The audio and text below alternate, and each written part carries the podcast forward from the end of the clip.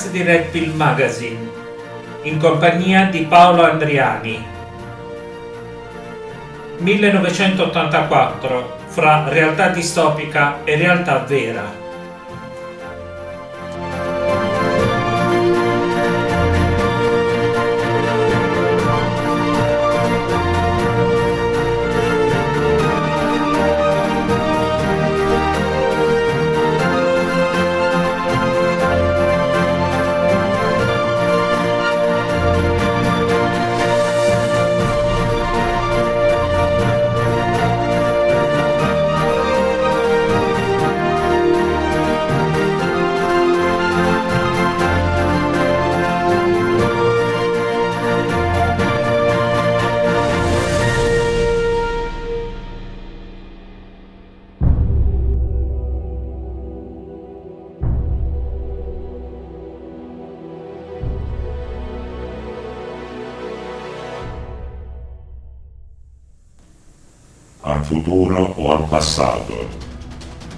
Tempo in cui il pensiero è libero, quando gli uomini sono differenti l'uno dall'altro e non vivono soli, ad un tempo in cui esiste la verità e quel che è fatto non può essere disfatto, dall'età del livellamento, dall'età della solitudine, dall'età del grande fratello, dall'età del bipensiero, tanti saluti.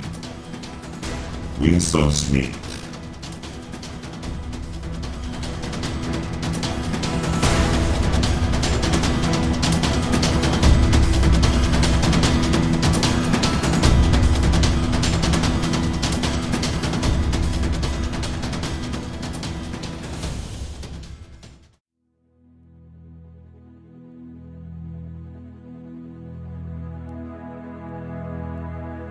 Buonasera, buonasera a tutti, a tutti voi amici di Red Pill Magazine. Allora, nel podcast eh, di oggi, come avete sentito dal titolo, eh, affronteremo un argomento già peraltro da tanti podcast dibattuto, eh, cioè se le distopie descritte nel romanzo 1984 di George Orwell possano o meno trovare riscontro eh, nella realtà che viviamo, specialmente da un po' di tempo a questa parte, visti questi tre anni di pandemia che eh, diciamo ci hanno dato parecchio fastidio.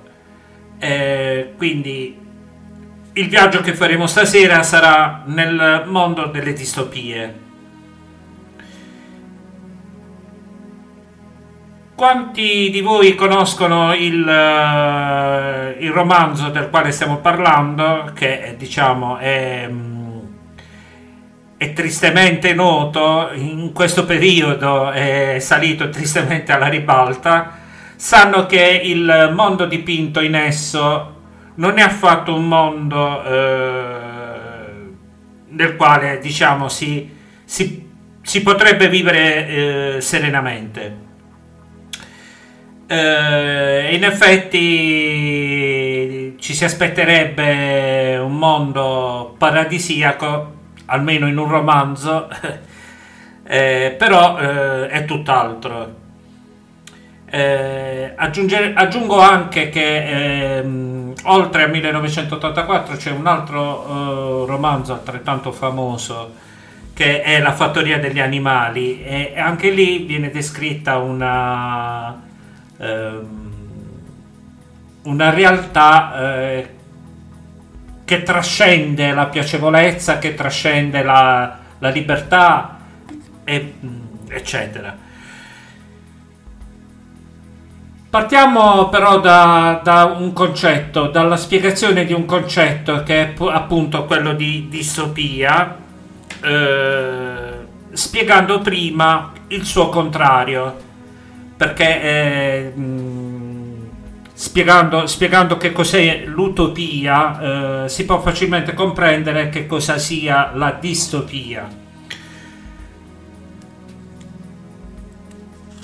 L'utopia è una eh, realtà eh, che riguarda che può riguardare un assetto politico, sociale o religioso che non può trovare riscontro nella realtà, che però appare essere positivo e desiderabile.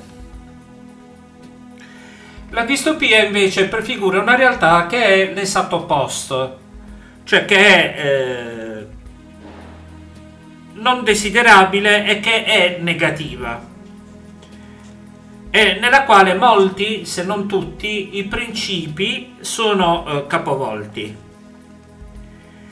Se pensiamo a quelle che sono le nostre vite da un po' di tempo a questa parte, ci potremo accorgere che stiamo vivendo in una realtà distopica che è, è diventata purtroppo realizzabile invece e almeno da una certa elite di persone anche desiderabile. Quindi che argomento vogliamo portarvi questa sera con questo podcast? Eh, vogliamo raccontarvi di come alcune distopie, eh, abbiamo detto, no? di come alcune distopie del 1984 eh, di Orwell, eh, fatte anche di un, tutta una serie di modi di dire, di pensare, di ragionare, eh, sono rispecchiate nei modi di dire, di fare, di ragionare di, eh, di, di oggi. Partiamo eh, con eh, dare una, qualche breve diciamo, spunto eh, riguardo la figura di Orwell, che all'anagrafe si chiamava Eric Arthur Blair, il quale inizia a scrivere il romanzo eh, in un'epoca nella, nella, quale egli ha ben presente la realtà che, che vive e non solo la realtà che vive, anche le deformazioni e le degenerazioni alle quali i meccanismi del potere arrivavano in quel periodo. Orwell stesso si può dire che fosse stato un ingranaggio di quel potere, visto che, eh, che era corrispondente della BBC, quindi dell'organo, eh, se così lo vogliamo definire, dell'organo informativo di governo inglese Eddie conosceva bene anche i meccanismi del linguaggio e della censura e di come questi funzionavano. Eh, dal punto di vista prettamente storico, di solito 1984 viene letto come una feroce critica ai totalitarismi dei quali eh, sia Orwell sia il resto del mondo avevano fatto esperienza prima, dopo e durante la seconda guerra mondiale. Vediamo adesso eh, una breve sinossi di 1984, raccontiamo un po' eh, diciamo a, a, grandi linee ehm, come cosa, di, cosa racconta questo, questo romanzo. Eh, quindi diamo un rapido sguardo d'insieme al romanzo e al suo impianto, al suo impianto narrativo, eh, andando poi a vedere quei paralleli che si possono creare fra questo e la vita di, di tutti i giorni, le nostre vite quotidiane.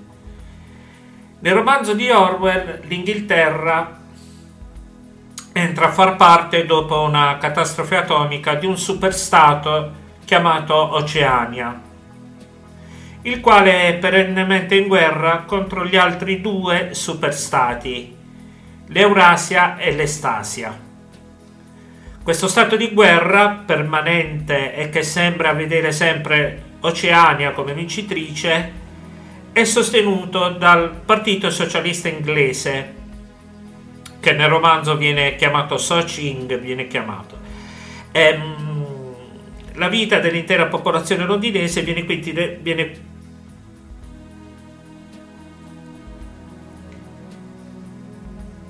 la vita dell'intera popolazione londinese viene regolata in maniera ferrea e dittatoriale dal partito, che a sua volta è suddiviso in due eh, fazioni. Il partito interno formato dai quadri dirigenti del Soching ed il partito esterno formato dai funzionari minori e dagli impiegati presso i ministeri dei quali parleremo fra poco. Lo strato più basso della, popola- della popolazione è formato dai cosiddetti prole- proletari, chiamati prolet nel romanzo. La propaganda del partito avviene in tanti modi, ma fra gli altri anche mediante l'utilizzo dei cosiddetti teleschermi. Questi diffondono la voce del partito durante tutto il giorno, insieme ai bollettini di guerra, sempre letti entusiasticamente con tono fiducioso nella vittoria finale delle armate di Oceania sui cattivi eurasiani. I teleschermi sono anche usati come una sorta di tribunale popolare, se così possiamo chiamarli, con il quale vengono messi alla gogna i traditori. Ovviamente quelli ritenuti, ritenuti tali che non lo sono realmente e che in un'inutile autodifesa si emendano dai loro crimini in una confessione apparentemente catartica ma che inevitabilmente li porterà sempre e comunque alla condanna a morte. A differenza dei nostri odierni televisori, che fortunatamente possiamo spegnere quando vogliamo, i teleschermi del romanzo non si possono spegnere e neanche silenziare. Ma non solo questo, i teleschermi sono anche posizionati in maniera strategica negli appartamenti, in modo da sorvegliare coloro i quali vi abitano dentro. Infatti i teleschermi descritti nel romanzo sono anche dispositivi di videosorveglianza che rimanendo accesi 24 ore su 24 sorvegliano anche 24 ore su 24 e qui i più eh, diciamo i più eh, in gamba di voi avranno già colto la, la similitudine. Per alimentare il clima di terrore indotto dalla guerra, eh, la sete di vendetta e la bellicosità del popolo, siccome bisogna avere un nemico comune, e questo nemico comune, se non esiste, bisogna crearne uno, ecco che appare il nemico pubblico numero uno, Emanuel Goldstein, impersonato da un volto sui teleschermi, ma che in realtà non esiste e non è il solo, come vedremo fra poco, che funge appunto da catalizzatore dell'odio popolare. Questo odio popolare di cui, di cui stiamo parlando eh, viene poi eh, canalizzato verso questo personaggio, verso Emanuel Goldstein, in una, ehm, potremmo definirla, eh, cerimonia chiamata I due minuti d'odio. Quindi questi due minuti d'odio servono a sfogare l'odio della popolazione che altrimenti eh, non troverebbe sfogo e, eh, e per apparentemente liberare i londinesi da quella che altrimenti sarebbe una vita pesante, priva di qualsiasi attrattiva è disgraziatamente voluta dal regime dittatoriale che li governa e quindi non da Goldstein o dal governo eurasiano. Ecco quindi che prima di iniziare le loro attività lavorative eh, nei ministeri, nelle fabbriche e così via, avviene il rito dei due minuti d'odio durante i quali la popolazione viene portata deliberatamente alla rabbia parossistica e all'isteria di massa, con il momento nel quale si assiste addirittura al lancio di oggetti verso lo schermo sul quale campeggia il volto di Goldstein. Eh, qui possiamo citare un, uh, uno dei film più iconici sul 1984 nei quali eh, vediamo una, una, la, la coprotagonista femminile del film che addirittura si toglie una scarpa per lanciarla contro lo schermo. Quindi eh, bisogna immaginarsi questa scena nella, nella quale scena le persone si, si arrabbiano, urlano, si disperano. Tutta questa rabbia tutto questo odio eh, rientra immediatamente quando sulla, sullo schermo appare il volto del grande fratello. Ecco qui il, il paragone fra i televisori accesi H24 e eh, questo per, quest'altro personaggio del, del romanzo. Eh, appare il volto del grande fratello e tu, tutto diciamo ritorna ad una situazione di tranquillità diventando poi trasformandosi poi da rabbia, da odio in un'adorazione statica di, eh, di questo personaggio. Personaggio che però governa, spia eh, e punisce il popolo. Quindi eh, diciamo è fortemente una figura fortemente dittatoriale. Cosa rende però, cosa rende però così, in, eh, in, così impalpabile, diciamo così, questa, questa, figura del grande fratello? Il fatto che è, è un'identità, è, è un'entità che ha un'identità indefinita, nebbiosa, che nessuno riesce a vedere o ad avvicinare. Eh, ma questo perché? Perché anche la figura del grande fratello in realtà è inesistente è inesistente ma è, è, anche insistente perché i londinesi la vedono dappertutto, sui manifesti, sui teleschermi, nei loro posti di lavoro, specialmente nei ministeri e spesso e volentieri eh, il volto, questo volto del Grande Fratello è accompagnato anche dallo slogan Il Grande Fratello vi osserva. Abbiamo già eh, un paio di volte citato i ministeri.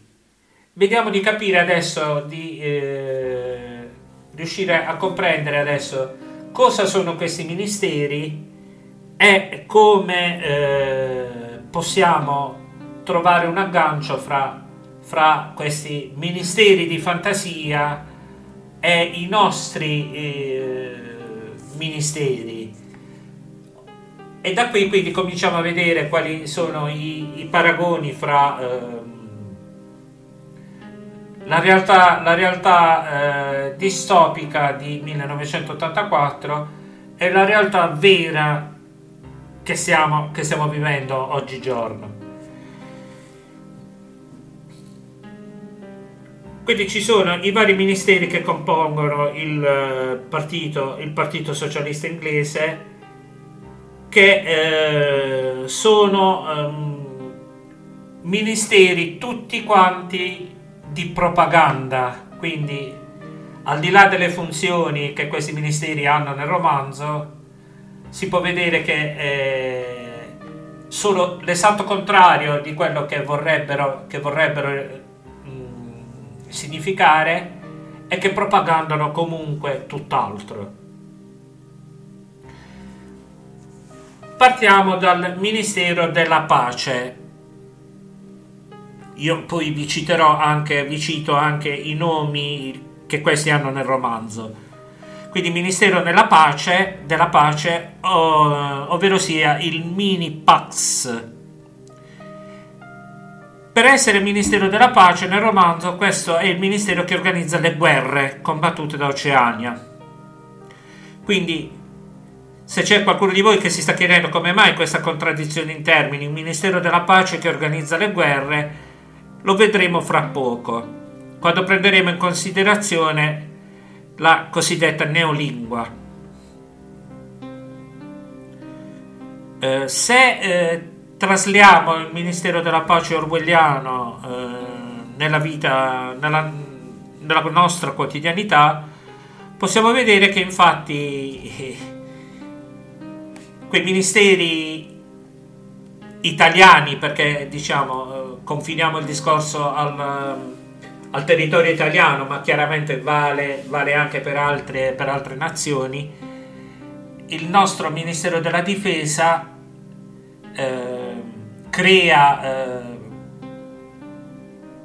missioni di pace mandando persone armate nelle nazioni dove queste missioni dovrebbero avvenire, eh, armi, eh, carri armati, aerei, missili e chi più ne ha più ne metta. Quindi diciamo un, sono missioni di pace che però prevedono um, grandi, grandi guerre, molto spesso con parecchie vittime fra i soldati che diventano, diciamolo pure, carne da macello e fra i civili incolpevoli che non hanno, diciamo, nessuna parte spesso e volentieri in queste guerre che avvengono. E specialmente quando poi ci sono nazioni, questi danni li possiamo vedere, specialmente quando poi ci sono nazioni che vorrebbero, eh, fra tante virgolette, esportare la democrazia. Eh, pensiamo per esempio agli Stati Uniti, grandi esportatori di democrazia, specialmente con le guerre, guerre che dette per inciso non hanno mai avuto uh, un, un, vero casus belli che le, che le scatenasse eh, per cui c'è stata questa massiccia esportazione di democrazia verso paesi che eh, pur nella loro in certi casi evidente mancanza di democrazia avrebbero comunque preferito governarsi in autonomia con tutti i limiti che questo poi avrebbe magari previsto ma senza l'ingerenza di stati senza l'ingerenza di stati eh, esterni. Il Ministero della Verità, apparato propriamente eh, propagand- propagand- propagandistico del, eh, del governo, il Mini Truth nel romanzo,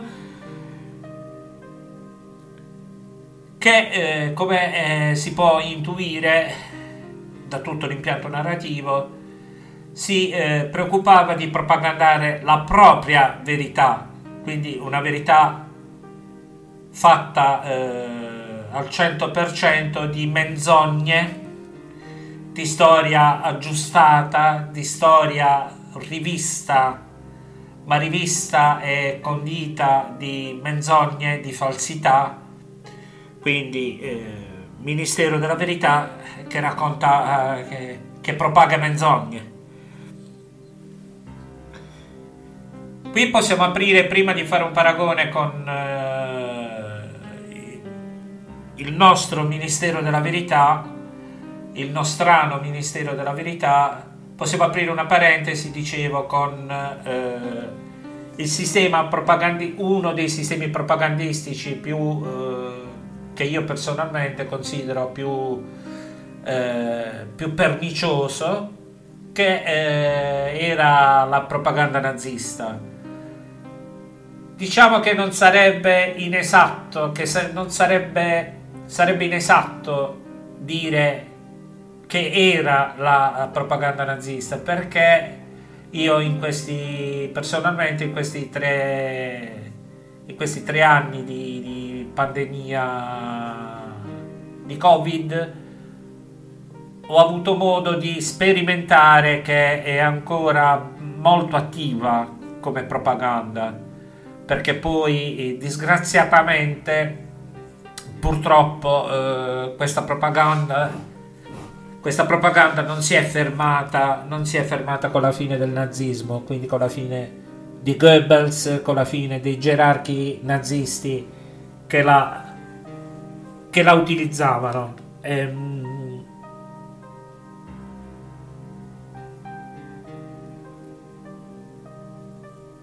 quali eh, caratteristiche ha questa propaganda? Aveva nel romanzo e ha quella che abbiamo visto oggi.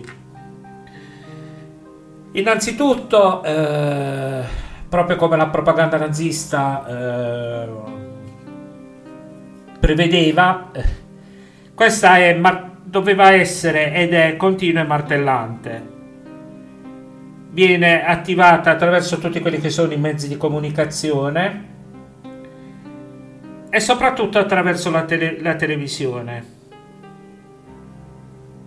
Eh, mezzo di comunicazione che eh, ai tempi del regime nazifascista era sostituito dalla radio in maniera anche meno efficace potremmo dire perché con l'uso delle immagini eh, diciamo si è fatto un passo avanti eh, nel male, ma si è fatto un passo avanti. Eh, quindi ci sono stati da quel punto di vista, potremmo dire, molti progressi.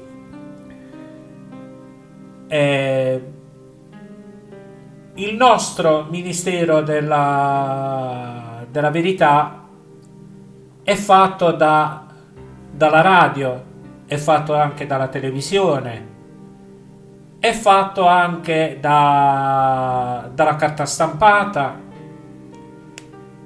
anche da internet, eh, perché eh, la propaganda purtroppo viaggia anche su, sui, binari, sui binari della rete, sui binari dei social network che richiederebbero una, una, dire, una, un podcast a parte perché è un tipo di propaganda contro la quale si può uh, combattere, ma non, difficilmente si può vincere.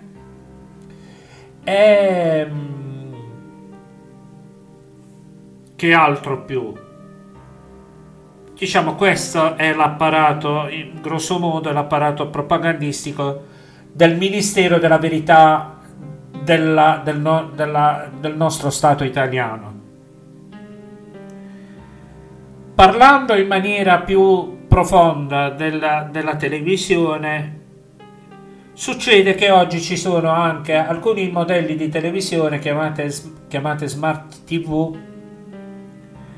che hanno una microcamera a bordo e che quindi possono essere eh, trasformati anche in oggetti di sorveglianza continua Ecco quindi vedete il paragone fra le moderne smart TV e i teleschermi del romanzo.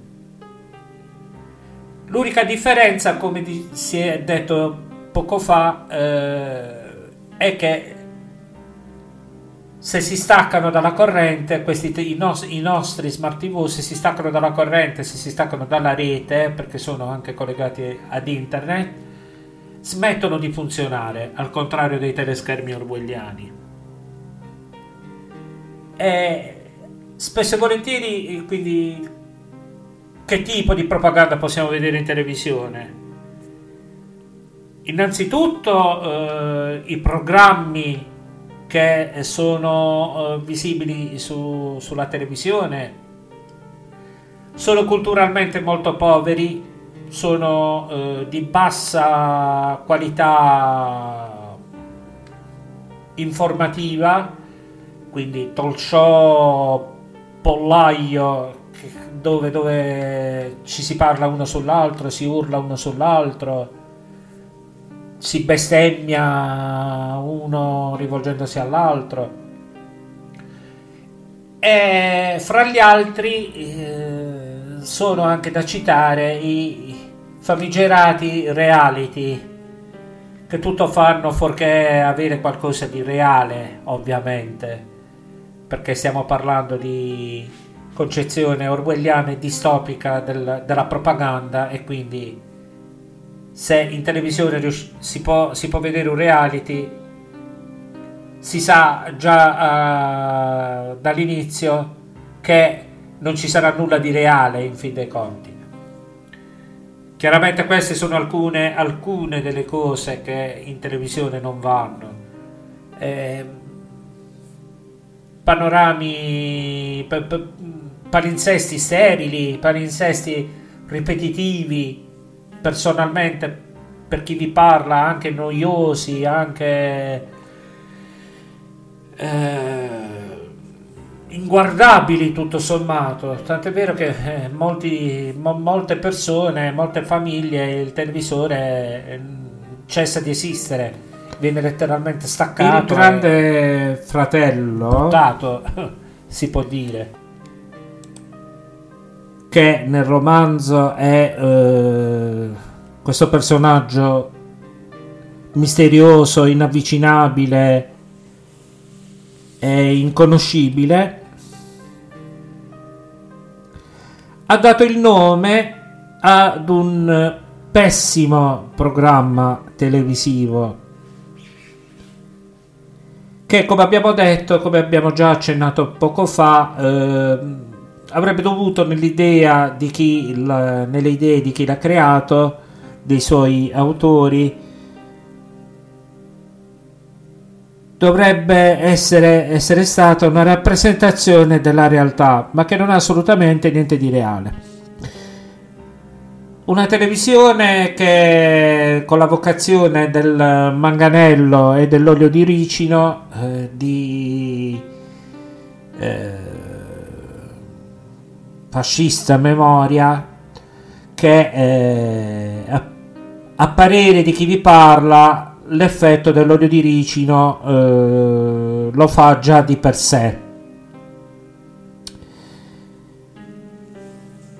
Vediamo adesso il Ministero dell'Abbondanza, il Mini Plenty. Con questo ministero avviene invece la gestione economica e finanziaria dello Stato di Oceania. nella stramba e allo stesso tempo eh, terroristica eh, cosmogonia di 1984, l'abbondanza è rappresentata dai suoi esatti opposti, l'indigenza e la povertà, specialmente degli strati più bassi della popolazione.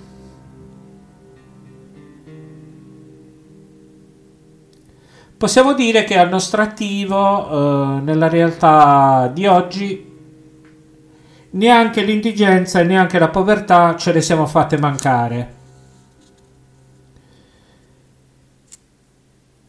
In quanto scelte opinabili eh, nella gestione degli stati e delle finanze pubbliche di queste sono state fatte per aderire ai diktat dell'Unione Europea con la nostra economia stritolata dalla morsa del MES, ad esempio, Meccanismo Europeo di Stabilità.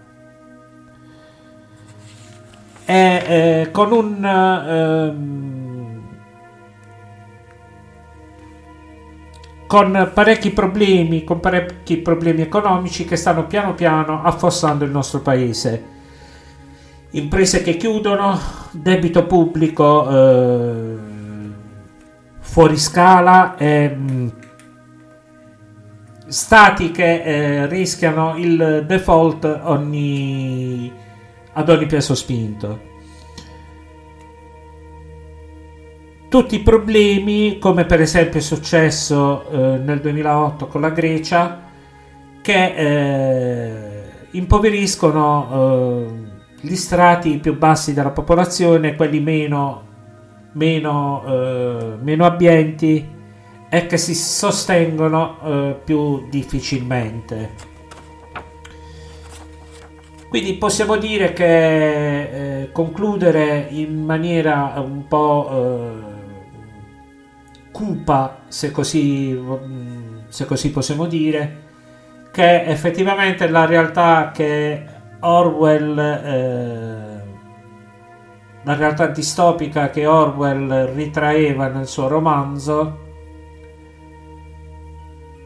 prefigurava, eh, prefigurava quella che adesso eh, è la nostra realtà.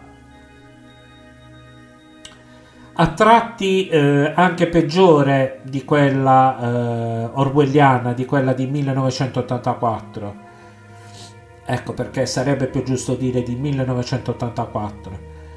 E...